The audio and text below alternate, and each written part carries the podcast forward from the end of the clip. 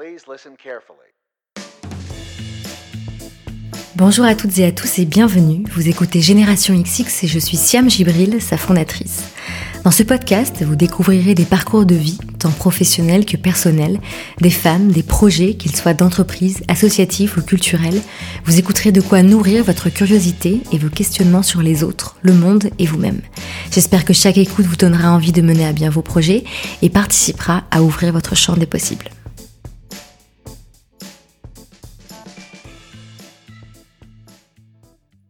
Avant de vous présenter mon invité d'aujourd'hui, j'ai un message pour celles et ceux parmi vous qui aiment faire ou recevoir des surprises. Si vous en faites partie, le concept de My Little Box devrait vous plaire.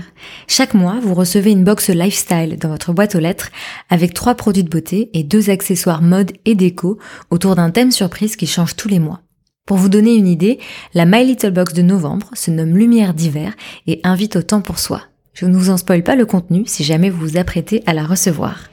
Si c'est plutôt aux autres qu'à vous-même que vous avez envie de faire des surprises, vous pouvez offrir un abonnement My Little Box de 3 mois, 6 mois ou 1 an à une personne qui vous est chère. Alors avis à celles et ceux qui sont déjà en quête de cadeaux de Noël ou qui veulent se faire plaisir, gardez l'idée en tête. Si tout cela vous tente, My Little Box vous a réservé une surprise à vous, auditrices et auditeurs du podcast. Pour la découvrir, il vous suffit de vous rendre sur le site mylittlebox.fr slash générationxx. Si vous n'avez pas de quoi noter, le lien est dans la description de l'épisode.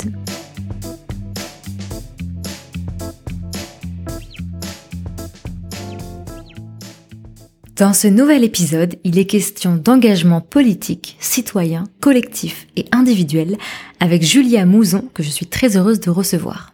En 2012, Julia a créé élulocal.fr, dont l'une des principales missions est de former et d'accompagner les femmes en politique afin de renforcer leur impact et favoriser le partage d'expériences. Avec Julia, on a parlé de son rapport à la politique, de Polytechnique, de son expérience au ministère des Finances, de ses doutes, de ses questionnements, de capitalisme, d'écologie, de la pertinence de parler des femmes en politique et de ce qu'est le vrai leadership. Je vous souhaite une très bonne écoute et si besoin, sachez que les références citées dans l'épisode sont à retrouver en barre d'infos et sur le site generationxx.fr, rubrique podcast.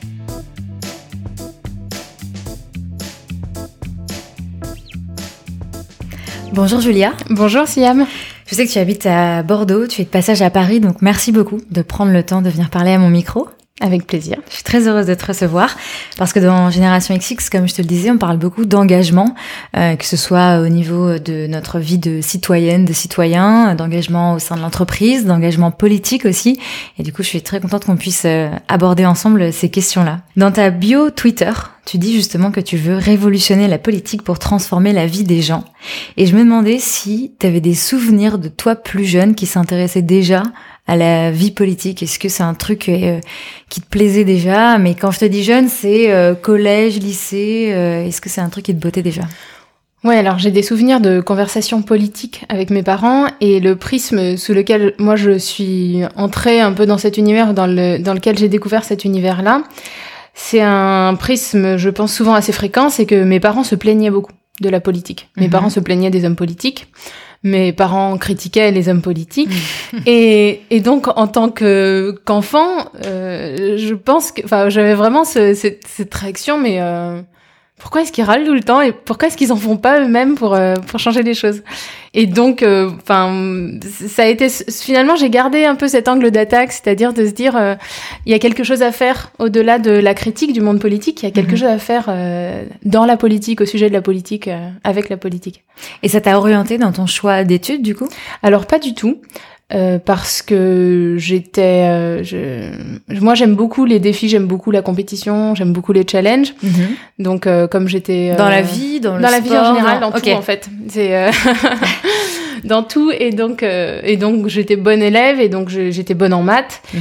Euh, et donc j'ai fait une classe préparatoire, enfin des classes préparatoires et ensuite j'ai fait des écoles d'ingénieurs. J'ai passé les concours des écoles d'ingénieurs et euh, et j'ai été euh, acceptée à Polytechnique. Euh, mais du coup c'est plutôt cet aspect de, de compétition et de d'être meilleur, de progresser qui m'a guidée. Le défi vraiment le défi intellectuel en fait le challenge intellectuel de s'approprier euh, voilà euh, des concepts euh, mathématiques etc qui m'a guidée plutôt que l'aspect politique d'ailleurs ça surprend les gens en fait dans mon parcours j'ai des gens qui m'ont dit mais après polytechnique pourquoi est-ce que vous êtes allé dans le panier de crabes de la politique quoi? Pourquoi faire ce choix là Mhm. C'est marrant que tu parles de cet esprit de compétition. Tu penses que ça devient d'où C'est ton éducation? Est-ce que c'est euh, quelque chose en particulier qui a créé ça chez toi Ça vient d'où? Je sais pas. Je pense qu'il y a une forme de jeu parce que pour moi finalement la compétition, il y a une euh, il y a une double dimension. Il y a la compétition avec les autres, c'est ce qu'on Mhm. voit souvent, qui peut être euh, positive. Voilà, dans le sport il y a cette émulation qui Oui. peut être aussi assez négative quand Mhm. elle arrive euh, justement, euh, enfin quand elle arrive très jeune dans la vie. Et puis il y a la- l'aspect compétition avec soi-même et dépassement de soi. Et ça c'est très intéressant parce que je trouve qu'on est tous confrontés à des peurs, euh, à des limites personnelles, à des limites de zone de confort qu'on nous a apprises, qu'on nous a fixées comme notre terrain de jeu. Elle est aux limites de ces voilà de ces espaces-là qu'on a définis pour nous et aller explorer autre chose. euh, ça, ça m'intéresse beaucoup. Et donc c'est un petit peu ça que je vois dans la, dans, enfin en tout cas ce qui, ce qui, ce que j'aime bien dans les défis et dans les challenges. Euh, je, je, je sais que c'est aussi cette partie-là de dépassement de soi, quoi. Comment est-ce que je vais réussir à aller plus loin alors que j'ai euh, ce blocage intellectuel, cette peur, etc. Comment ça s'est passé ta rentrée à Polytechnique, ton premier jour? Bah, je suis arrivée en retard en fait parce que euh, j'avais pris des billets d'avion euh, avant de savoir que j'étais admise. Je suis rentrée après la rentrée en fait. Donc ça s'est passé Mhm. dans un grand rush euh, qui, où j'ai dû faire le tour de, de, de, de tous les bureaux. En fait, il y a un bureau de du coup pour récupérer le treillis militaire, les, euh, les rangers, le grand uniforme, l'épée, le bicorne, euh, voilà, rejoindre sa section militaire, etc. Donc c'était j'étais j'étais en retard quoi. Est-ce que euh, à ce moment-là, tu as eu un- une sorte de sentiment de euh, d'accomplissement, de réussite, ou est-ce que Non, pas forcément? Pas à ce moment-là. Mhm. parce que j'ai le sentiment que les, les grands sujets de la vie, les grandes décisions, les moments un peu décisifs, finalement, on s'y prépare avant. Euh, c'est pas forcément le jour J, moi, c'est pas ça que je garde comme souvenir d'accomplissement.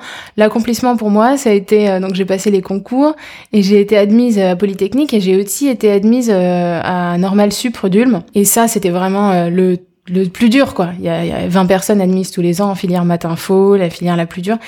Et ça, ça a été, euh, pff, je m'y attendais pas, quoi. Je m'étais, j'avais passé trois ans de prépa euh, à me dire, euh, est-ce que je vais y arriver, enfin, à avoir des doutes en permanence.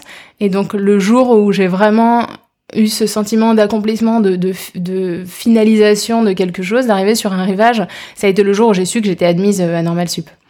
Quand tu parles de ces doutes que tu avais, tu avais quoi comme doute Alors j'avais euh, énormément de doutes. je, je sais pas, enfin je- je- j'imagine, je, pense que tout le monde en a dans la vie. Moi j'avais des doutes beaucoup sur ma capacité à réussir ces concours, sur ma capacité à, à apprendre, à comprendre, à, à réfléchir, à m'approprier les sujets. Pourtant, tu le disais, tu étais bonne élève. C'est une chose d'être bon élève en terminale et d'avoir des bonnes notes, c'est une Mhm. autre chose d'arriver en classe préparatoire scientifique dans un univers donc euh, enfin quand même dur. Il y a beaucoup d'élèves qui arrêtent les classes préparatoires, euh, c'est très dur. Les professeurs parfois sont aussi durs et on apprend beaucoup beaucoup beaucoup de choses. Donc il faut avoir cette espèce de de capacité à toujours se dire euh, bon bah je vais y arriver même si aujourd'hui je comprends rien, mais rien du tout. Peut-être que dans deux ou trois heures ou deux ou trois jours ou deux ou trois semaines je comprendrai ce concept euh, compliqué, euh, voilà, que je viens d'apprendre, euh, enfin que je dois apprendre en une demi-heure en cours. Et donc moi j'avais beaucoup de doutes sur cette capacité-là, mais bon, enfin des doutes que j'ai toujours, hein, des doutes euh, sur ma capacité à, à voilà, à faire les, à prendre les bonnes décisions professionnelles, euh, à être une manager à la hauteur, etc. Je pense que le doute, il nous accompagne en fait, je pense, tout au long de la vie. Et après j'ai lu cette expression que je trouve euh, jolie de professionnaliser son doute. En fait, le doute, c'est un élément, je pense, absolument fondamental du leadership, du management, euh, voilà, du fait de diriger, du fait de prendre des décisions, du fait de- d'avancer dans la vie. Et plus jeune, comment est-ce que tu le manageais, du coup, entre guillemets, ce doute? Comment est-ce que tu arrivais à ensuite passer au-delà et à croire en toi et à acquérir cette, cette confiance qui fait qu'on peut avancer? Euh, Alors, c'est une bonne question. Euh, je prends beaucoup de conseils auprès des gens. Donc, je prends toujours beaucoup de conseils euh, auprès des gens. J'ai euh, vraiment pas du tout de difficulté à demander de l'aide. Je le fais euh, assez spontanément, assez naturellement. Donc, ce qui fait que je me trouve bien, en- enfin, vraiment très bien entourée. J'ai la chance d'avoir des, des amis, chefs d'entreprise vraiment super à qui je peux demander des conseils et qui sont toujours de bons conseils. Et quand j'étais plus jeune, je pense que, enfin, donc il y a, y a, cet aspect-là qui est un, un, un, des aspects, et puis il y a aussi le travail, quoi. Il y a vraiment ces deux, ces deux choses, c'est-à-dire connaître euh, le fond du sujet, connaître le fond du dossier, ça permet, enfin, être préparé, ça permet aussi de d'arriver euh, plus serein, quoi. Donc mhm. euh, c'était un petit peu ça aussi, je pense, quand j'étais plus jeune. Essayer, alors euh, c'était plutôt essayer de grappiller des informations à l'époque, sans doute, de façon plus artisanale et puis euh, et puis euh, travailler quoi, euh, faire des exercices de maths quoi. C'est une question que je pose à toutes mes invitées qui se sont à un moment donné retrouvées dans un milieu qui est plutôt masculin. Je leur demande si ça a été un sujet d'être une femme, d'être en minorité, et ce qu'elles se sont posé la question. Donc toi, comment est-ce que tu l'as vécu? Bon, en classe préparatoire, il y a scientifique, il y a moins de femmes, mais à Polytechnique, j'imagine que c'est encore plus flagrant. Est-ce que ça a été un sujet pour toi? Alors, quand tu dis sujet, est-ce que tu est-ce que tu t'es dit euh, je suis une femme, ça va être et, ensuite en ont découlé euh, ah des idées, euh, des comportements ou est-ce que bon tu te sentais juste une ah étudiante parmi d'autres étudiants Moi, je me suis posé beaucoup de questions euh, avec euh, un prisme très stéréotypé, mais je, je me disais mais pourquoi est-ce qu'il y a aussi peu de femmes dans les classes préparatoires scientifiques quand j'étais moi-même en classe mhm. préparatoire? Mhm. Donc j'avais beaucoup de doutes euh, lié à l'observation que je faisais, qui était qu'il y avait peu de femmes. Donc je me disais, il y a peu de femmes, il y a peu de femmes qui jouent aux échecs, par exemple. Et je, je me disais, est-ce que les femmes ont une capacité de concentration qui est moins bonne? Enfin, j'étais vraiment dans un. Donc ça a été un sujet. Oui, oui, vraiment dans la euh, dans l'absorption, euh, mm-hmm. dans le dans l'absorption de stéréotypes de genre vraiment forts. Et, et, oui, ça a été un sujet. Je me disais finalement, et puis je me raccrochais au modèle que je voyais. Je me disais, mais non, je connais cette femme-là qui rentrait à Polytechnique, ça peut marcher. Enfin, je veux dire, il n'y a pas de de raison, mais c'est fort. Enfin, à partir du moment où il y a une différence assez flagrante, euh, je trouve, entre la représentation euh, des, des, femmes et des hommes dans un milieu, je trouve qu'il y a une question qui se pose finalement de, de différence, quoi, dans un sens comme dans l'autre. On se mhm. dit pourquoi? Pourquoi est-ce qu'il y a cette différence-là? Pourquoi est-ce que pourquoi est-ce que je suis la seule autour de la table? T'as trouvé une réponse à cette question? Mais je pense qu'il y a beaucoup de, il y a beaucoup de réponses différentes. Il y a beaucoup de personnes qui travaillent sur ces réponses-là, de machisme à l'autocensure, euh, en passant par l'éducation, les stéréotypes, la projection dans la société, les rôles modèles, les, envies euh, d'équilibre, les, les, injonctions d'équilibre de vie. Euh. Il y a tellement de réponses à, pourquoi. Et comment ce, ce, sujet il a évolué au fur et à mesure de tes études justement et de ton cursus à Polytechnique? Plus la vie professionnelle euh, se rapprocher parce que souvent quand on est dans nos études bon parfois on se pose pas trop de questions etc et quand tu parles par exemple de ce côté équilibre euh, pro perso etc est-ce que ces questions elles ont commencé à se poser de manière plus claire au fur et à mesure que tu t'approchais de ta vie pro? Oui mais alors forcément. oui mais plutôt sous la forme de je le voyais un peu comme une limite finalement je me disais mm-hmm. S'il y a autant de femmes qui, enfin, aussi peu de femmes, par exemple, euh, présidentes d'entreprises du CAC 40, mhm. euh, présentes dans la vie politique, c'est, je me disais, bah, elles doivent à un moment faire des mauvais choix, quoi, quelque part. Et donc ça a été vraiment un parcours personnel de, de me dire qu'en fait le problème, la problématique, c'était pas des mauvais choix personnels, que en fait les on critique parce que souvent quand on quand on a une réflexion sur ces questions-là, ah oui mais les femmes elles créent des entreprises plus petites, elles lèvent moins d'argent, etc. On arrive sur des jugements en fait. Ce que les femmes devraient faire, ce que les femmes ne devraient pas faire, les femmes devraient aller dans le milieu du numérique, les femmes devraient euh, mm. Et il euh, n'y a pas de jugement pour moi à avoir sur les. Moi, je pense que les femmes font les bons choix et euh, donc parfois, ça on peut se dire, bah, peut-être que le milieu du numérique, en fait, peut-être que, je sais pas, peut-être qu'aujourd'hui, bah, je dis bien aujourd'hui parce que euh, c'était les, femmes qui ont été pionnières dans le domaine numérique. Peut-être qu'aujourd'hui, le milieu du numérique, c'est un domaine qui est, euh, qui est pas intéressant. Quoi. Moi, je pense que les femmes font les meilleurs choix du monde, quoi, vraiment. Donc, donc ça a été un, ouais, un processus personnel que de que de vraiment revendiquer ça et se dire, ok, alors on isole, on dit les femmes d'un côté, comme si les femmes n'étaient pas un universel, mais maintenant si on se dit que les femmes sont un universel, qu'est-ce qui nous enseigne et qui peut nous guider dans leur choix d'équilibre de vie, de d'implication, d'engagement aussi, parce que les femmes sont plus engagées, notamment sur les sujets environnementaux. Qu'est-ce qui, dans tous ces choix des femmes, aujourd'hui, peut nous guider vers un universel de société qui soit plus équilibré? À la sortie de Polytechnique, tu démarres ta carrière professionnelle au ministère des Finances, c'est ça? C'est ça. Qu'est-ce qui détermine euh, ce choix? Comment est-ce que tu te vois? Donc on a parlé de ton premier jour à Polytechnique, ton dernier jour. Comment ça s'est passé? Comment est-ce que tu te projetais dans la vie professionnelle? Alors j'avais beaucoup d'interrogations sur la vie professionnelle. J'avais vraiment envie de contribuer, de, de, de sentir une différence, enfin d'avoir envie de faire une différence. Mhm. Donc j'ai demandé à des, à des anciens élèves ce qu'ils avaient, voilà, ce qu'ils faisaient eux comme travail à tel et tel endroit. Et je, et je me suis dit, bah finalement, si je veux faire une différence, il y avait cette question de, du coup de, de faire des choix de politique publique, par exemple. Et donc, Bercy, le ministère des Finances, c'était un bon endroit pour ça, parce que c'est un endroit où on prend des décisions en matière de politique publique sur beaucoup de sujets, euh, qui vont de sujets internationaux, au sujet de l'emploi, des retraites, etc. Et donc, au fur et à mesure, en affinant les, les questions que je posais à des anciens euh, de Polytechnique euh, ou à des gens que je croisais, ben, je me suis dit, c'est un bon endroit, en fait, ici, pour contribuer de façon opérationnelle à la construction des politiques publiques en France.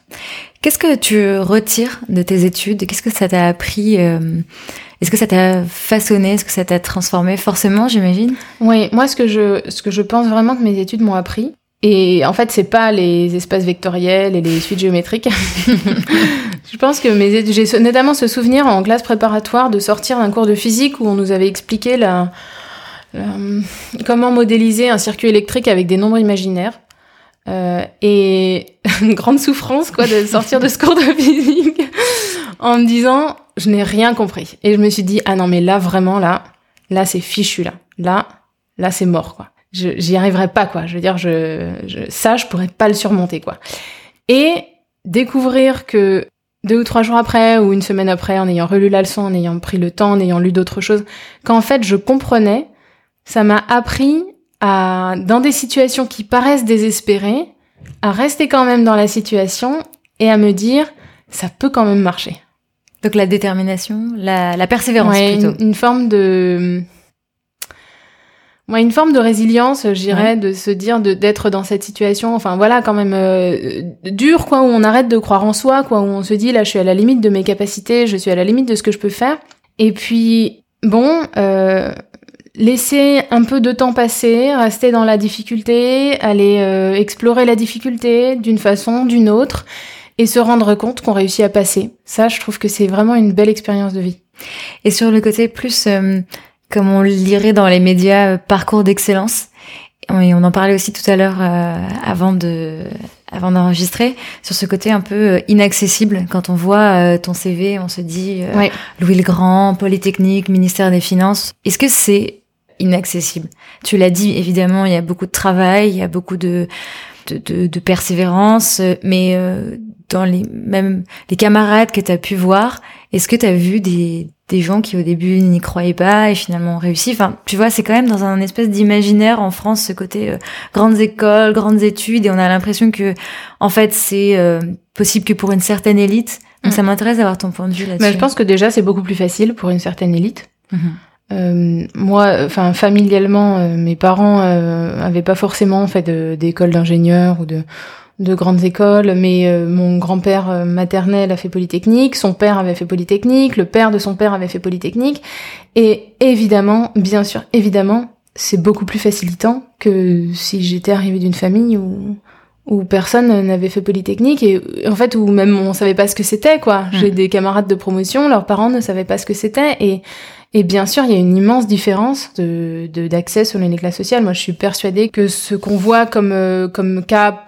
cas aujourd'hui, euh, voilà, isolé d'élèves qui réussissent en venant de de milieux difficiles, ça reste des des exceptions, quoi. C'est pas encore la, c'est pas du tout. On est très très très très loin d'en d'en avoir fait une règle, de pouvoir euh, voilà de cette méritocratie, quoi. Et c'est et c'est dommage. Et c'est la même chose d'ailleurs. Ça se voit assez peu, mais c'est la même chose sur l'entrepreneuriat et sur la recherche de financement, c'est beaucoup plus facile de chercher des financements. Euh, voilà, j'ai un ami, euh, son père lui a donné 100 000 euros quand il a commencé son entreprise, quoi. Ça fait quand même une petite différence.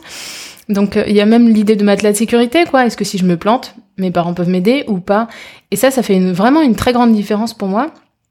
Et qui fait qu'aujourd'hui, à la fois, il faut bien sûr porter un message de voilà d'espoir, le côté euh, you can do it, le truc très américain du progrès social, bien sûr, parce qu'il faut, enfin euh, évidemment, il faut encourager, il faut multiplier les dispositifs d'aide, euh, des associations d'aide, de, de, de, voilà, de tremplin, de, de pour pour pouvoir justement bah, davantage généraliser cet accès à l'excellence. Et en même temps, il faut aussi, je pense, faire un constat lucide sur le fait qu'on est très loin de l'objectif. Dans une interview que tu as donnée à Chic Magazine, Oui. tu disais qu'à un moment donné, euh, tu as ressenti le besoin de changement euh, quand tu étais justement au ministère des Finances. Et donc, je te cite, tu disais, euh, je sentais que j'avais besoin de changer. Ce qui me faisait le plus peur, c'était de ne pas changer assez. Qu'est-ce que tu entendais par changement à ce moment-là? Alors, je pense qu'à l'époque, c'était assez flou dans ma tête, mais maintenant, c'est beaucoup plus précis. Euh, et j'ai une anecdote de, de cette époque-là. Donc, je, je, travaillais sur les politiques de l'emploi et notamment les politiques euh, de l'emploi des jeunes. Et on m'a demandé de travailler sur un contrat mis en place par les missions locales, qui s'appelait le CIVIS, qui était à destination des jeunes de 16 à 25 ans et qui devait les aider à remettre un pied dans l'emploi. Et nous, à Bercy, euh, le travail qu'on faisait, on faisait des notes au cabinet ministériel, donc c'est un document Word, et on avait dans notre document Word des tableaux, et on avait des tableaux pour dire, voilà, donc parmi les jeunes qui sont passés par ce dispositif-là, bah, il y en a euh, tant de pourcents qui euh, sont, qui ensuite ont trouvé un CDI, tant de pourcents qui sont sortis vers l'emploi, euh, voilà, CDD, tant de pourcents qui ont été faire une formation, etc. Et ça, c'était notre indicateur de l'efficacité du dispositif. Et donc on me demande de travailler dessus. Et moi je me dis, je me sens un peu, euh, je me sens un peu décalée parce que je n'ai jamais mis les pieds dans une mission locale. Donc on me demande de travailler sur un sur un contrat qui est mis en place dans les missions locales et je ne sais pas ce que c'est qu'une mission locale. Je n'ai Mhm. jamais été dans une mission locale. Donc au bout de deux trois jours, je surmonte un peu ma mon appréhension et je commence à demander à mes collègues ce que c'est qu'une mission locale et, et en fait personne à Bercy dans le service dans lequel je travaillais n'avait jamais mis les pieds dans une mission locale. Donc je me dis bah allons voir une mission locale. Donc j'organise, je contacte plusieurs missions locales. J'organise une après-midi dans une mission locale. On va dans la mission locale, on rencontre euh, le directeur général, la présidente, des Et jeunes. donc une etc. mission locale, du coup, qu'est-ce que c'est? Une mission locale, en fait, c'est une espèce de, c'est une espèce de pôle emploi, mais pour les jeunes. En fait, c'est un endroit où les jeunes, enfin, c'est un peu plus compliqué que ça. C'est un endroit où les jeunes euh, vont quand ils, voilà, ils décrochent, euh, ils ont pas forcément de- d'emploi, ils vont y aller. La mission locale peut les orienter, les informer sur des formations, des emplois, des contrats aidés, etc. Mhm. Donc on passe une après-midi à la mission locale avec euh, deux jeunes euh, qui avaient mon âge et qui étaient euh, hyper, euh, enfin très très très impressionnés et du coup qui nous parlaient pas du tout, donc on n'avait pas d'informations. euh, on voilà, on n'avait pas trop d'infos. On discute euh, avec la mission locale de ce qu'ils font. Et à la fin, en partant, j'ai un, peu ce sentiment d'inachevé. Et je me tourne vers le directeur général et je lui dis mais alors en fait vous ce contrat là, le civis là que nous on nous a demandé d'évaluer quoi, vous vous en pensez quoi? Et il me répond vous savez, nous déjà, quand un jeune à la fin de l'année réussit à prendre le bus, pour nous c'est un succès. Ça veut dire que il y a des jeunes à à qui leurs parents n'ont pas fait tout le rôle de médiation que moi par exemple mes parents ont pu faire, de m'apprendre à prendre le bus, de le prendre avec moi, etc. La mission locale, elle tient ce rôle-là, et au ministère des Finances, il y a des personnes qui mettent des chiffres dans des tableaux qui ne veulent rien dire en fait. Et ça, j'ai trouvé ça dur. Ça, j'ai trouvé ça dur et surtout, ça correspondait pas du tout à ce que j'avais envie de faire. Et autant j'aime beaucoup le challenge intellectuel, la réflexion intellectuelle, les maths, les modèles mathématiques, parfait. Mais si c'est pas relié au terrain, si c'est pas relié euh, à, une humanité, quoi, je veux dire à une, à une réalité humaine euh, qu'il faut appréhender avec bienveillance et avec respect, euh, alors on est complètement à côté de la plaque. Et c'est pour ça que j'ai eu envie de changer. Et je pense aujourd'hui encore qu'on fait trop de politique publique avec le cerveau gauche et que si on mettait davantage de curiosité, d'écoute, d'empathie, de visite de terrain, mais pas de visite de terrain de cinq minutes, quoi. De d'aller deux heures avec, euh, bah voilà, je vais euh, deux heures avec euh, un tel qui va à Pôle Emploi. Et après, je peux aller faire ma politique de l'emploi. Mais sans avoir fait ça, c'est compliqué de faire des politiques de l'emploi qui se tiennent, qui sont efficaces, euh, qui sont utiles. Et pourquoi tu penses qu'il y avait ce décalage? Est-ce que c'est par manque de temps? Parce qu'on est dépassé euh, à l'époque où tu étais au ministère, il y a tellement de choses à faire qu'on n'a pas le temps d'aller sur le terrain. Pourquoi en fait il y avait ce Moi, décalage je pense qu'on apprend. Je pense qu'on est dans une humanité qui, apprend. Je pense qu'on est dans un monde politique qui apprend. On est dans une démocratie qui apprend. Une façon de faire, ça a sans doute longtemps été de faire euh, du top-down. Quoi, Ouais. on va décider en haut. Et puis c'est vrai que c'est une façon de d'appréhender la réalité, les chiffres. Euh, les chiffres du chômage, euh, le- les chiffres, voilà, euh, savoir qu'il y a 66 millions de Français. Enfin, les chiffres permettent d'appréhender de façon hyper efficace une partie de la réalité. Il faut absolument s'en servir. C'est impératif d'en passer par là. Maintenant, je pense qu'on est dans un autre temps de la démocratie aussi, où cet aspect-là ne suffit plus en lui-même. Et pour moi, la crise des Gilets jaunes, elle illustre ce- ce- cette déconnexion, quoi, entre le- le- les chiffres et puis les ressentis. Euh, ça suffit plus, il faut faire davantage.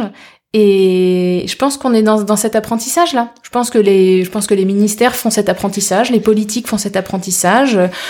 Voilà, je pense qu'on a des progrès à faire encore. Quand tu te rends compte euh, de ce décalage entre l'idéal, je dirais que tu avais de la chose politique et la, et la réalité, qu'est-ce qui se passe? Donc tu te sens, ça te bouscule, ça te chamboule, t'es mal à l'aise, et ensuite? Euh, Je me dis, il faut absolument faire quelque chose. Je me dis, je ne peux pas laisser euh, les choses se faire comme ça. Et il se trouve que c'est à peu près concomitant euh, à mon entrée dans une association féministe, dans laquelle je découvre le, le fait d'être vraiment avec un groupe de femmes, puisqu'avant j'étais plutôt entourée d'hommes à Polytechnique comme au ministère des Finances. Donc je découvre cet univers où je suis beaucoup avec des femmes et je découvre qu'on a tellement de choses et d'expériences vécues en commun que ça vaut le coup de, de porter un regard là-dessus et de s'interroger là-dessus. Et donc ensuite, je me dis, bah peut-être qu'une des clés pour le monde politique, une chose qu'on n'a jamais essayé, une chose que l'humanité n'a jamais essayé depuis 10 000 ans, c'est d'avoir plus de femmes au pouvoir et d'avoir un équilibre entre les femmes et les hommes au pouvoir. Et donc je me dis, bah, je vais faire quelque chose pour que les femmes euh, en politique soient, soit aient plus de pouvoir en politique, soit même aient une voix qui porte plus en politique. Mhm.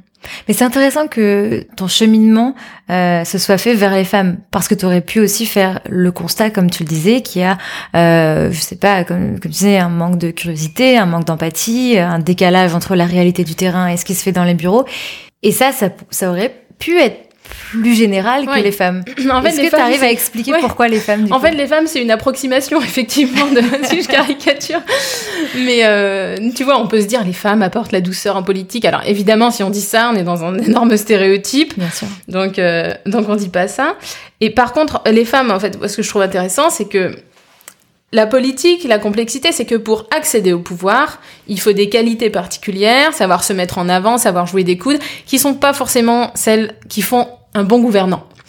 Donc, euh, c'est très intéressant le moment où on se dit on va mettre de façon arbitraire, artificielle, 50%, on va remplacer, on va rénover 50% du personnel politique. C'est ça qu'on fait en mettant des femmes. Que ce soit des femmes ou des hommes, en fait, tu as, 50% du personnel politique dans les conseils municipaux, dans les conseils régionaux, dans les conseils départementaux, qui tout d'un coup, du jour au lendemain, changent parce que bah, là où il y avait Monsieur Dupont, maintenant il faut qu'il y ait Madame Martin, quoi.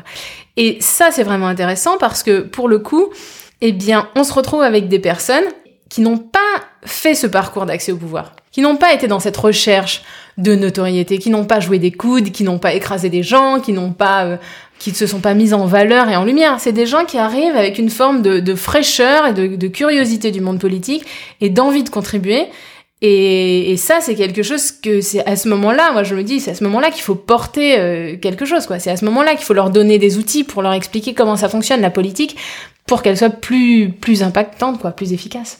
Je lisais une de tes interviews, alors je sais plus dans quel dans quel média c'était, euh, mais justement tu parlais des femmes et tu disais finalement c'est pas tant en qualité de femme, mais en qualité d'outsider que ça devient intéressant dans la politique. Et donc en fait c'est pour ça que tu as choisi les femmes, c'est parce qu'elles avaient pas eu ce parcours euh, en politique, c'est ça? Exactement. Et donc, de quoi tu te rends compte euh, quand tu commences à t'intéresser aux femmes en politique, à part qu'elles sont des outsiders?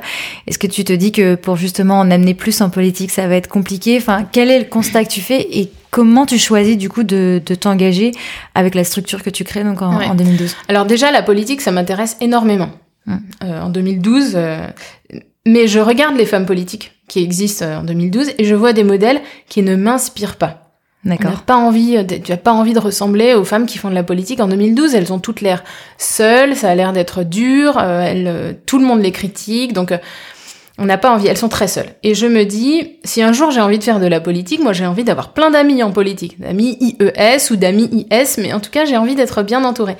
Et donc le point de départ, c'est de se dire, je vais essayer de, de créer un réseau ou un groupe, une communauté qui soit soudée et qui comprennent que leur intérêt c'est aussi de jouer ensemble. Mhm. Et parce qu'en fait l'intérêt en politique, enfin pour moi c'est quand même de jouer ensemble. C'est-à-dire que bien sûr les partis politiques se tirent dans les pattes au moment des élections parce qu'il faut une valeur ajoutée différenciante quoi. Mais l'intérêt c'est de travailler ensemble quoi. Ça ça a pas de sens, il y a des objectifs communs quoi. Le changement climatique c'est une problématique pour tout le monde. L'éducation c'est une problématique pour tout le monde. Donc il y a vraiment cette idée de, de travailler ensemble et aussi de changer donc cette mentalité de je suis en compétition avec l'autre femme politique parce qu'on est très peu et on sait qu'il y aura très peu de place pour les femmes à il nous faut plus de place, nous en tant que femmes politiques, et donc travaillons ensemble pour avoir plus de place. Quoi. Donc il y a cette idée de réseau oui, il y a cette idée de réseau, exactement, qui est vraiment importante parce que moi, dans mon parcours, le fait de passer par un réseau de femmes, en l'occurrence par une association féministe, ça a été très important dans la, dans la découverte, justement, que mon expérience, c'était pas une expérience individuelle, isolée, hein, le fait d'être euh, seul chez soi et de se dire je vais pas y arriver, de se dire c'est trop dur, de se dire je suis pas à la hauteur, mais c'est vraiment une expérience collective parce que n'y a pas de femmes au-dessus, parce que les horaires sont pas adaptés, parce que le discours n'est pas le même, parce que l'organisation n'est pas la même, parce que bah ça parle peut-être plus de matchs de foot que de je sais pas quoi. Euh, à ce moment-là, eh bien, euh, eh ben oui, on se dit, euh, on se dit peut-être c'est moi le problème. Et donc passer de cette de cette question individuelle à la question collective, pour moi c'est vraiment c'est vraiment ça l'enjeu. Et c'est ça qui permet ensuite aux individus d'évoluer librement quoi, enfin d'ajouter une corde à leur arc quoi. Ah oui, il m'arrive ça. On vient de me dire qu'il fallait que je retourne dans ma cuisine parce que vraiment parce que ça c'est visible mais parce que je suis une femme. On m'a coupé la parole plusieurs fois mais en fait c'est vrai qu'il coupe pas la parole à quelqu'un d'autre. Et donc bah ouais ok d'accord bah du coup c'est pas moi personnellement donc je vais m'autoriser peut-être euh, à faire une remarque un commentaire à répondre à m'amuser à trouver des solutions quoi Comment se passe la transition entre donc ton job au ministère des Finances et euh, la création? Donc je crois qu'au début c'était pas élu local mais femme et pouvoir. Exactement. Oui, tout à fait. Comment se passe ce, ce moment? Et est-ce que ça coïncide aussi avec ton déménagement à Bordeaux? Enfin personnellement, dans quel état euh, d'esprit tu te trouves à ce moment-là? Alors les périodes de transition comme ça, je trouve que ce sont des périodes difficiles. je le dis parce que peut-être que certains de nos auditeurs et certaines de nos auditrices sont dedans. Ce sont des moments qui sont pas évidents. Et les moments de maturation des projets, les moments où on, où on sait pas forcément ce qu'on va faire, où on, où on, réfléchit, les périodes de discernement, c'est des périodes qui sont dures à traverser parce qu'on mm. est seul, parce qu'on n'a pas les solutions. Donc moi, ça s'est passé comme ça. Ça s'est passé par beaucoup de questions, beaucoup de doutes. Qu'est-ce que j'ai envie de faire?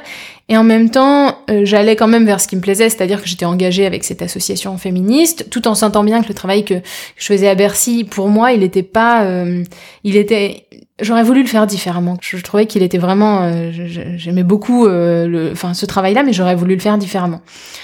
Et donc beaucoup de doutes, beaucoup de questions, beaucoup de malaise aussi, de, de sentir que bah, tout le monde avait l'air de trouver ça normal, d'écrire une note sur l'émission locale sans avoir été dans une mission locale, et de me dire bah je suis pas normale moi finalement si je trouve que c'est pas bon. Donc euh, donc voilà cette interrogation là. Et puis ensuite, j'ai commencé à avoir l'idée de porter, de soutenir, d'encourager les femmes en politique. Et à partir de là, ça a été vraiment euh, ma boussole, quoi, mon étoile polaire. Et j'avais postulé pour d'autres euh, d'autres emplois à ce moment-là. Enfin, on m'avait proposé d'autres choses, et je me souviens très bien que j'ai fait le choix conscient. Je me suis dit non, c'est ça, c'est cette direction-là qu'il faut que je poursuive. C'est ça qu'il faut que je fasse. Est-ce que dans cette période de questionnement, il y a aussi des, des hum, notions, je dirais, de hum, de réussite, de, de, ah, de rapport à la réussite. Est-ce que c'est la réussite, est-ce que c'est l'échec Et on, et on essaie de, de remettre un peu justement à zéro toutes ces notions, toutes ces définitions qu'on a. Comment ça s'est passé pour toi? Mais parce que évidemment, travailler au ministère des Finances à Bercy, en plus dans des conditions qui étaient très bonnes, euh, enfin, les vacances, le salaire, tout ça, c'était ce que mes parents avaient visualisé pour moi. Enfin, c'était parfait. Donc socialement, ça faisait très bien dans les dîners en ville, mais mais moi, ça ne m'allait pas. Et donc, il a fallu, et ça a pris beaucoup de temps, renoncer à cette image que j'avais de la réussite, hmm. comme une espèce de pyramide à escalader, pyramide hiérarchique en l'occurrence à Bercy. Et en plus, le sujet femme, à l'époque, même un peu aujourd'hui, je trouve encore, mais à l'époque, c'était un sujet très déconsidéré, quoi. C'est-à-dire qu'on parle de femmes, euh, c'est bon quoi. Enfin, je veux dire, euh, le jour je rentre dans un cabinet ministériel, on m'a dit oui bon, mais là vous regardez un peu le sujet par le petit bout de la lorgnette quoi. Alors donc euh, donc du coup voilà, il y a l'idée que le grand bout de la lorgnette euh, c'est l'économie, l'emploi, le l'investissement international, le commerce international, le PIB, voilà. Et puis que le petit bout de la lorgnette, c'est vraiment le sujet femme, mais alors ça, c'est vraiment un sujet quelque part pour les gens qui ont rien d'autre à faire de leur vie. Et, et, je trouve que, enfin, et cette idée, elle existe encore aujourd'hui mm. quand même. Enfin, même si euh, des, des femmes brillantissimes comme Christine Lagarde s'engagent pour ces sujets-là, ça reste, ça reste vraiment assez prégnant. Et donc effectivement, il a fallu faire moi, moi-même mon propre, une forme de deuil de de cette image de la réussite, qui je pense en plus est une fausse image de la réussite, parce que une fois qu'on est arrivé en bout de la, enfin au haut de la pyramide, en l'occurrence donc à Bercy, en haut de la pyramide, ensuite on finit dans un dans un dans un bureau. Euh, enfin voilà, il y a un moment la pyramide s'arrête et on chute en fait quand même, c'est ça qui se passe pour les gens. Et, donc oui, donc tout à fait. Il y a, il y a vraiment un... Surtout d'ailleurs dans cette société française de, de, de classe, de, de jugement, de normes sociales, de, il y a vraiment un chemin à faire pour, pour s'affranchir de, de, ces normes-là, de cette injonction-là de réussite. Parce qu'on peut avoir vraiment des... Enfin, parce que quelque part, je, enfin, je suis aussi dans une réussite, quoi, aujourd'hui. Euh, je suis dans une réussite, euh, je veux dire, euh, socialement reconnue, quoi. Je suis chef d'entreprise, euh, voilà, j'ai neuf salariés, etc. Mais il faut s'affranchir d'une idée qui est pas celle qu'on a choisie de la réussite pour choisir la, sienne. Est-ce que tu l'as choisie aujourd'hui, la sienne? Ah oui, moi, je, moi aujourd'hui, j'ai choisi la mienne. Déjà, je pense que ce sujet des femmes, il est vraiment très, très important. Donc, je suis heureuse de travailler dessus. et j'aime aussi beaucoup le défi économique, justement, de la direction d'une entreprise. Donc euh, voilà, le management, la structuration, euh, tout quoi, la, la, croissance, c'est c'est intéressant quoi, c'est quelque chose qui m'intéresse. Et donc tu dirais que ta définition de la réussite, c'est? Eh ben ma définition de la réussite, euh, alors du coup là on parle de réussite professionnelle, mais moi ma définition personnelle de la réussite, elle englobe ce que les Américains appellent le lifestyle design, c'est-à-dire mhm. de se poser un petit peu la question de savoir comment est-ce que je vais vivre ma vie, quelle est ma qualité de vie. Donc, ma définition de la réussite, ce serait... Euh, alors après, moi, j'aime bien les défis et les challenges, donc je, donc je dirais c'est de d'être, de pouvoir apprendre en permanence, d'être challengé en permanence, euh, voilà, tout en ayant un bon équilibre de vie, quoi. Ça, ce serait ma définition de la réussite. Est-ce que tu opposes la réussite à l'échec? Est-ce que tu as une définition aussi de l'échec? Euh... Sachant que c'est une vision très binaire des choses, il n'y a pas forcément. Oui, c'est ça, parce que moi, réussite versus échec. Non, mais, moi, je moi, j'échoue tout le temps, quoi. Je veux dire, ça m'arrive très souvent d'envoyer un mail euh, et de pas avoir de réponse. Enfin, je veux dire, je pense qu'on échoue tous euh, tout le temps. J'ai envie de dire heureusement, comme ça, ça, ça rend humble. Euh, moi, ça m'arrive souvent d'envoyer des emails, par exemple, qui n'ont pas de réponse. Donc, c'est vrai qu'au début, pour moi, c'était une catastrophe d'envoyer un mail sans, sans réponse. Je me disais horreur la personne en face a dû se dire que vraiment j'étais pas du tout à la hauteur. Et en fait je pense que c'est très je pense que c'est très sain. Je pense qu'il faut vraiment beaucoup d'échecs euh. je pense qu'en fait peut-être une réussite c'est beaucoup d'échecs. Peut-être que c'est ça. La façon dont on peut voir les choses. Pour revenir donc à Femme et Pouvoir qui est ensuite devenue euh, donc tu as créé la structure en 2012, on est en 2019. Comment est-ce que ça, comment est-ce que le projet a évolué et comment est-ce que toi aussi euh, ton engagement a évolué au fil des années? Alors le projet, il a, il a, il a beaucoup évolué puisqu'au début j'étais toute seule et maintenant donc on a une dizaine. Euh, il n'a pas du tout évolué dans son dans son objectif principal qui est de soutenir les femmes en politique. Mhm. Aujourd'hui, l'entreprise, euh, elle développe d'autres produits, d'autres marques, euh, donc on fait d'autres choses, mais c'est ça constitue notre ADN. Euh... Donc c'est beaucoup de formations, d'événements. Ouais, on fait des formations en fait, on fait mhm. de la formation des élus et on a des événements sur lesquels on a des entreprises partenaires qui travaillent avec les collectivités locales et donc qui sont intéressés pour euh, rencontrer les élus, mais principalement on fait beaucoup de formations. On a formé plus de 1000 femmes élues l'année dernière à travers tout le territoire. On a des réseaux locaux, on a une cinquantaine de réseaux locaux à travers tout le territoire, donc avec des référentes locales qui sont élues. Et ça reste le même projet, euh, enfin, j'ai envie de dire presque euh, identique à celui de 2012, c'est-à-dire fédérer, mettre en lien dans une optique de co-construction, de bienveillance, d'apprentissage, et aussi de mettre sur la table et de rendre transparent tous les codes de la vie politique mhm. pour que tout le monde puisse se les approprier. Donc en particulier lors de nos formations, mais pas que, parce qu'on publie aussi beaucoup de choses sur Internet. On a un guide des candidats pour les municipales, on a beaucoup d'articles sur la vie politique. Donc c'est vraiment l'objectif, c'est vraiment de, de clarifier et, et, que et que tout ça soit très très clair, quoi. Voilà. Donc je dirais que le projet il a assez peu évolué. Après pour moi ce qui a beaucoup évolué c'est que moi j'ai énormément appris sur le la gestion d'une entreprise, le développement, la levée de fonds, le management. Voilà, mais ça c'est ça c'est après euh, enfin ça c'est mon parcours de vie personnel. Est-ce que à certains moments ces dernières années, tu as eu envie de t'engager en politique mais vraiment, d'être élu toi aussi? Oui, j'ai envie de dire que j'ai un peu tout le temps envie d'être élu. et en même temps euh, bah, être chef d'entreprise. Enfin, je, je pilote aujourd'hui, je, pilote un projet politique. Donc du coup, et c'est une telle liberté de de vraiment euh, de vraiment tout décider quoi. Par exemple, cette année dans dans la société, on a eu deux congés paternité. J'ai un salarié qui a une petite fille et j'ai une salariée dont la compagne a accouché. Et donc j'ai décidé que le congé paternité c'était trop court et donc l'entreprise leur offre 11 jours supplémentaires donc l'entreprise double leur congé paternité qui sont enfin du coup le c'est pas du tout pris en charge par personne enfin sauf par la société par l'entreprise quoi. Mais du coup ouais, enfin je peux mettre ça en place, c'est je trouve ça c'est génial. C'est pas quelque chose, c'est beaucoup plus difficile de faire ça euh, à l'échelle euh, de, de la société quoi. Donc euh, déjà c'est une moi je trouve que ça c'est vraiment ça permet vraiment d'avoir une marge de manœuvre euh, voilà modeste mais efficace sur euh, sur le cours des choses oui mais j'en parlais justement en, introduction c'est-à-dire d'avoir un engagement à plusieurs exactement. à plusieurs échelles au niveau du citoyen de l'entreprise et, exactement. ensuite de la vie oui et donc d'avoir en fait une cohérence. et c'est vrai que ça fait aussi partie je trouve de la réussite c'est d'avoir une forme de cohérence. Mm-hmm. je pense que d'avoir des incohérences dans sa vie c'est assez c'est assez dur. Et et donc d'avoir une, une, cohérence entre justement euh, ce, cette, euh, cette, envie d'engagement, le regard qu'on porte aussi sur les entreprises, le regard qu'on peut porter sur le capitalisme, ce qu'on fait du coup dans le cœur du système capitaliste pour euh, justement essayer de, de, de l'humaniser. Ça, c'est ouais, c'est vraiment intéressant. Toi, comment tu fais au quotidien Bon, ton activité fait que tu as cette, cette cohérence, mais justement, quand tu te poses toutes ces questions sur la société, comme tu disais là, sur le capitalisme, sur l'écologie, c'est quoi tes ressources ou vers qui ou quoi tu te tournes pour euh, faire avancer ta réflexion mm. Alors cette question du capitalisme, je trouve que c'est vraiment un sujet euh, très fondamental parce que déjà mm. il est lié, enfin il est, il, est en fait très très lié euh, à la politique, mais par un certain chemin, moi que je vois qui est le suivant, qui est que le capitalisme c'est la question de l'économie et de l'emploi. Et pour moi, la question de l'emploi et du chômage, elle est intimement liée à la montée du Front National.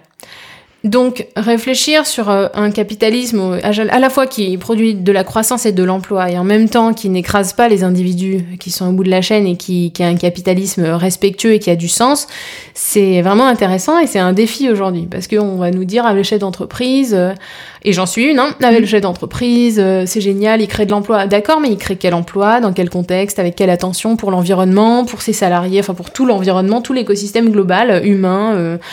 Voilà, euh, environnemental, climatique, quoi. Donc se poser cette question-là, c'est intéressant.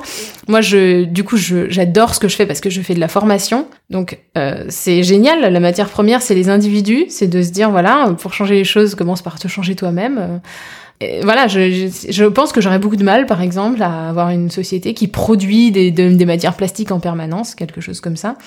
Et à l'inverse, euh, avoir une entreprise qui fait de la formation, euh, en plus sur beaucoup sur les savoir-être, donc sur comment euh, mieux communiquer, comment avoir plus d'impact, comment mieux se positionner, ça fait, enfin pour moi, ça résonne complètement. Est-ce que c'était ça ta question? En partie. en fait, me, justement, pour toi, être une chef d'entreprise qui, euh, bah, comme tu le sais, par exemple tout à l'heure, qui a euh, des politiques favorables à la parentalité, qui va faire en sorte d'être une entreprise respectueuse. Je lisais par exemple sur elulocal.fr c'est écrit euh, quand vous faites des événements, bah le traiteur c'est euh, local, etc. Enfin, tu vois, tu, tu, vas assez loin dans ton engagement et donc c'est comment, en tant que chef d'entreprise, tu te tiens aussi euh, pas informé, mais comment tu fais en sorte justement d'être, euh, d'aller au plus loin de, de ton engagement? Est-ce que tu, tu, fais cet effort, euh, je sais pas, de lecture, de rencontre euh, pour être une chef d'entreprise? Alors oui, moi j'ai des inspirations. Par exemple, les fondateurs de Basecamp mhm. sont très engagés sur la question de qu'est-ce que c'est qu'une entreprise saine. Une entreprise saine, c'est pas une entreprise où on travaille jusqu'à 8 heures du soir, c'est pas une entreprise où où, où les gens savent pas ce qu'ils ont à faire, c'est pas une entreprise où tout le monde court dans tous les sens tout le temps, c'est une entreprise où tout est bien organisé, où tout est bien planifié où vous savez ce que vous avez à faire et où vous pouvez avoir à un moment ce sentiment d'accomplissement parce que oui, vous avez terminé quelque chose, etc. Enfin, qu'on a tous envie d'avoir. Hein. Je veux dire, c'est humain, quoi. Donc il y a des lectures et hum, après c'est une sorte de, c'est une enfin c'est une exigence. Euh, personnelle. Hum. Ça après je pense que c'est un engagement personnel. C'est vrai que moi ça me fait mal au cœur quand on a on avait des des roll-up par exemple, on doit en avoir, euh, je sais pas, 20, c'est des structures en aluminium quoi, et on peut pas les réutiliser parce que le, c'est, enfin il y a quelque chose d'imprimé sur la toile, voilà, donc et sur l'impression il y a la date, etc. Et donc on a trouvé un endroit où tous les apporter pour qu'ils soient tous recyclés. On, on a recyclé nos imprimantes et, euh, et on essaie de le faire dans la mesure du possible parce que ça prend du temps aussi. Enfin c'est, euh, mm. enfin c'est de la ressource quoi de penser à tout ça, de prévoir tout ça. Mais c'est, je trouve que c'est un équilibre à trouver. Moi aujourd'hui j'ai envie de dire à toutes les personnes qui nous écoutent de pousser leurs entreprises dans ce sens-là en fait c'est un parce que sinon c'est trop facile de dire ah oui mais attends euh, économiquement la concurrence la compétition mm. ouais d'accord mais le changement climatique le plastique dans les océans. Enfin je veux dire qui s'en occupe? Il n'y a pas d'entreprise qui va gagner de l'argent euh, en refroidissant la planète euh, et en, euh, et en nettoyant les océans quoi. Je veux dire enfin faut être réaliste. Si on se laisse uniquement guider par la question de l'argent la question du profit la question de la rentabilité bah oui d'accord mais on va pourrir la planète. Donc ça veut dire qu'il faut lier les deux. Et ensuite il y a des modèles d'entreprise intéressants qui lient les deux. Moi j'aime beaucoup le réseau Biocop par exemple puisque c'est un réseau euh, c'est une entreprise ou c'est une coopérative qui a émergé d'une association et ils ont des des critères euh, très rigoureux. Par exemple, ils ont supprimé toutes les bouteilles en plastique de leur magasin, ce qui représentait 1% de leur chiffre d'affaires. Donc, quand vous avez un chiffre d'affaires de 800 millions d'euros par an, c'est pas du tout négligeable. Et c'est des vraies décisions, c'est des décisions engagées. Et je pense qu'aujourd'hui, les entreprises, elles doivent s'engager et les collaborateurs, collaboratrices des entreprises, ils attendent aussi ça, quoi. On peut pas subir toute la journée des injonctions écologiques et en même temps s'asseoir sur le quotidien euh, parce que euh, au, nom de la rentabilité. Tu le disais tout à l'heure, euh, vous avez formé des milliers de femmes pour être élues. Et donc j'aimerais bien te demander, c'est quoi un peu le, le B à bas pour s'engager en, en, politique, notamment après tout ce qu'on s'est dit euh, et tout ce qu'on sait sur le fait que beaucoup de gens se désintéressent de la politique, où il y a une sorte de désillusion par rapport à, à ce milieu, euh, mm. CF tous les scandales euh, en pagaille. Donc par où on commence quand on a envie de s'engager et comment on fait pour pas s'arrêter en route et pour poursuivre malgré le milieu qui est difficile, je pense. Ouais. Alors pour moi, une des premières réponses, c'est de le faire avec des amis, c'est de le faire en groupe, c'est de pas le faire seul. Si vous vous dites aujourd'hui j'aimerais bien faire de la politique et que vous allez frapper à la porte d'un parti politique, par exemple la République en marche, euh, le Parti socialiste, les républicains, l'UDI, vous allez aller à des réunions, vous pouvez même rencontrer des gens sympas, mais il y aura il y aura toujours des moments de doute, même au début, il y aura des moments de doute, il y aura des moments où, où vous allez être moins bien accueilli, ou bien des moments où on va vous demander de faire des choses qui vous intéressent pas. Et pour ça, je trouve que le faire avec des amis, à plusieurs, d'être dans la démarche, d'aller voir à plusieurs, c'est une démarche qui est aidante. Soit parce que vous avez des amis qui vont vous aider à franchir le cap, et ensuite vous allez vous faire d'autres amis dans un parti politique, dans un groupe euh, local de citoyens qui s'engagent, soit parce que sur le long terme, vos amis vont rester avec vous et vous allez pouvoir en discuter, échanger, etc. Donc, moi je dirais que la, la première clé pour durer en politique, pour rester en politique, c'est c'est vraiment que ce soit quelque chose de confortable. Et donc de le faire avec des gens avec qui on, on partage des valeurs. D'autant plus que dans, les, dans la politique aujourd'hui, dans la politique locale, dans la politique nationale, on peut facilement arriver dans des endroits où, quelque part, les dés sont déjà tirés, les cartes sont déjà jouées d'avance, mmh. euh, des gens sont là depuis plusieurs années, etc. Ils veulent euh, voilà, tel poste, tel, tel mandat. Donc le fait de le faire à plusieurs, le fait d'arriver en politique à plusieurs, ça permet plus facilement de, pas forcément de bousculer, mais en tout cas d'avoir, euh, de, de changer un peu les choses, de, de tirer les ficelles d'une façon un peu différente et d'avoir un impact. Euh. Donc moi je dirais donc déjà pour s'engager en politique, première étape, rejoindre euh, un groupe qui fait de la politique. Donc soit ça peut être, enfin, il y a la vie politique en tant que telle, ça peut être une association qui va être proche d'un parti politique. Mhm.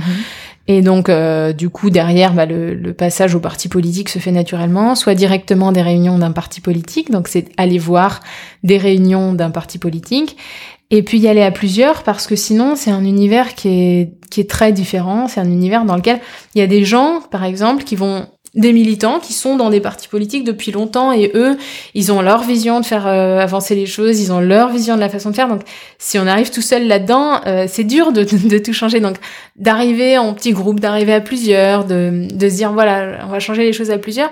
C'est, euh, je pense que c'est la deuxième étape, quoi, ou la deuxième, le deuxième prérequis mhm. sur la liste de comment entrer en politique, de quoi je dois m'équiper. Donc voilà, de courage ou de, de, dynamisme, de persévérance pour aller voir ces réunions politiques, et puis d'un bon groupe de soutien et d'amis avec qui pratiquer ça.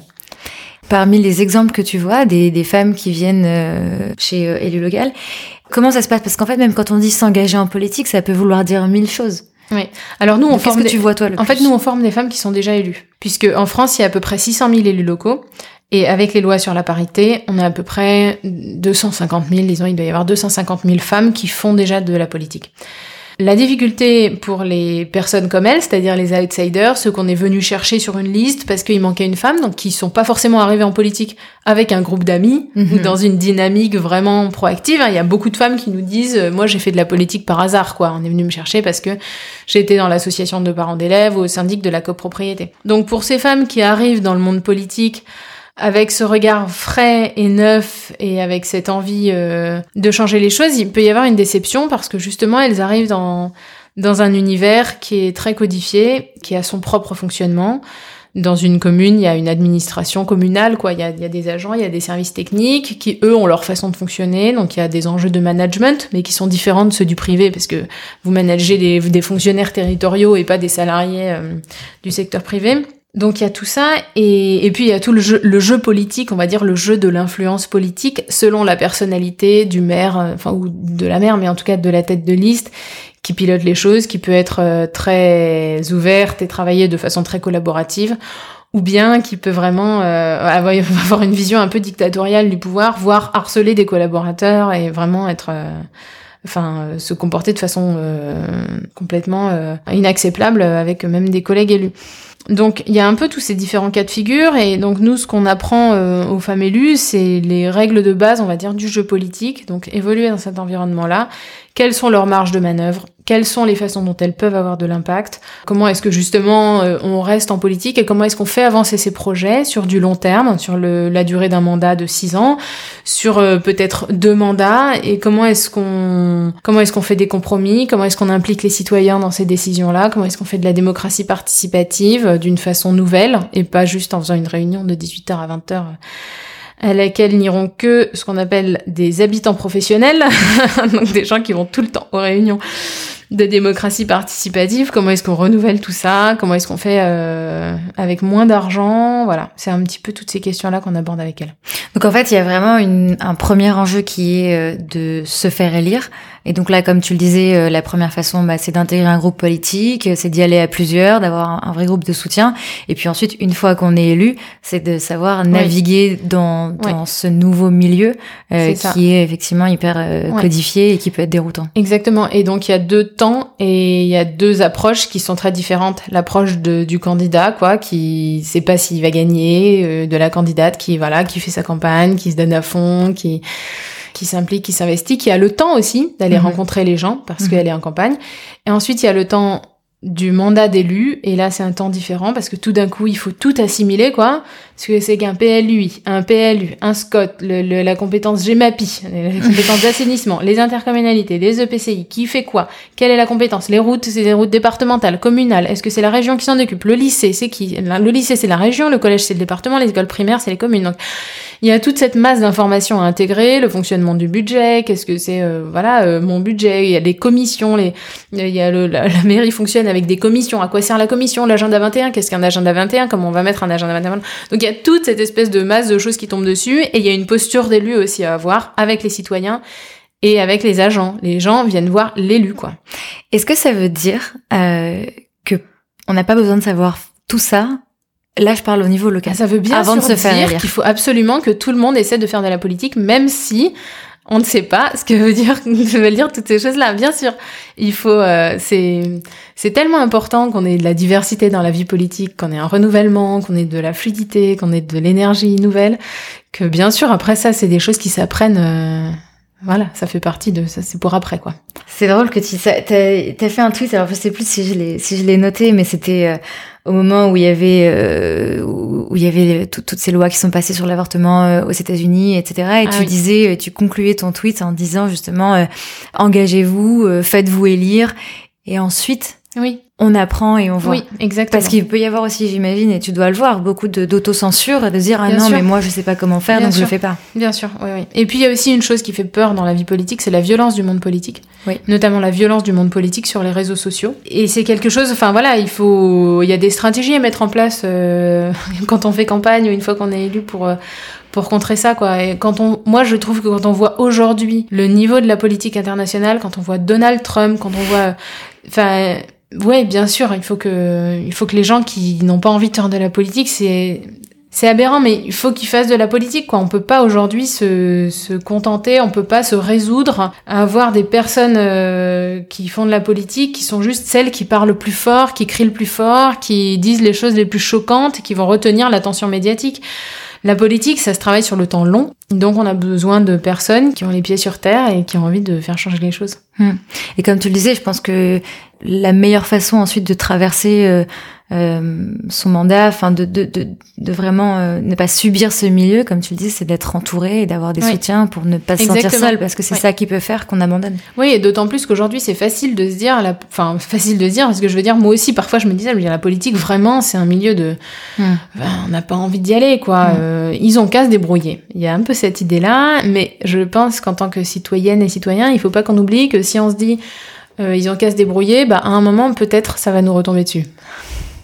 Pour euh, conclure, il y a deux questions que je voudrais te poser. La première, c'est que forcément, euh, avec euh, on doit souvent te parler des femmes en politique. Est-ce que pour toi, ça a un sens, cette formule, les femmes en politique? Est-ce qu'il y a un socle commun aux femmes en politique? Et si oui, euh, lequel? Et sinon, comment on devrait parler alors des femmes qui s'engagent en politique?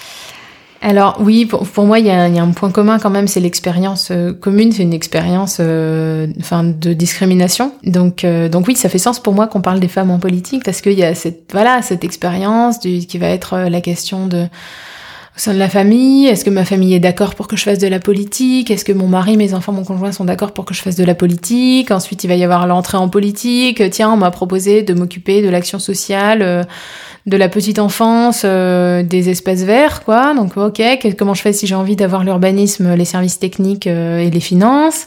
Comment je fais si j'ai envie d'être tête de liste alors qu'il y a que 16% des maires en France qui sont des femmes? Donc, ouais, moi, je trouve qu'il y a une, il y a une expérience commune qui rend, euh, d'un point de vue euh, sociologique, philosophique, politique, euh, stratégique, le fait d'envisager les femmes en politique comme une catégorie, voilà, qui a certaines caractéristiques communes, ouais, euh, pertinent.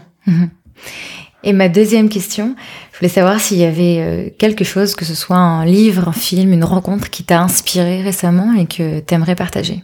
Euh... Alors écoute, en avril, j'étais invitée par la Fondation Obama pour rencontrer Barack Obama à Berlin. C'est vrai que c'est quand même des rencontres assez marquantes.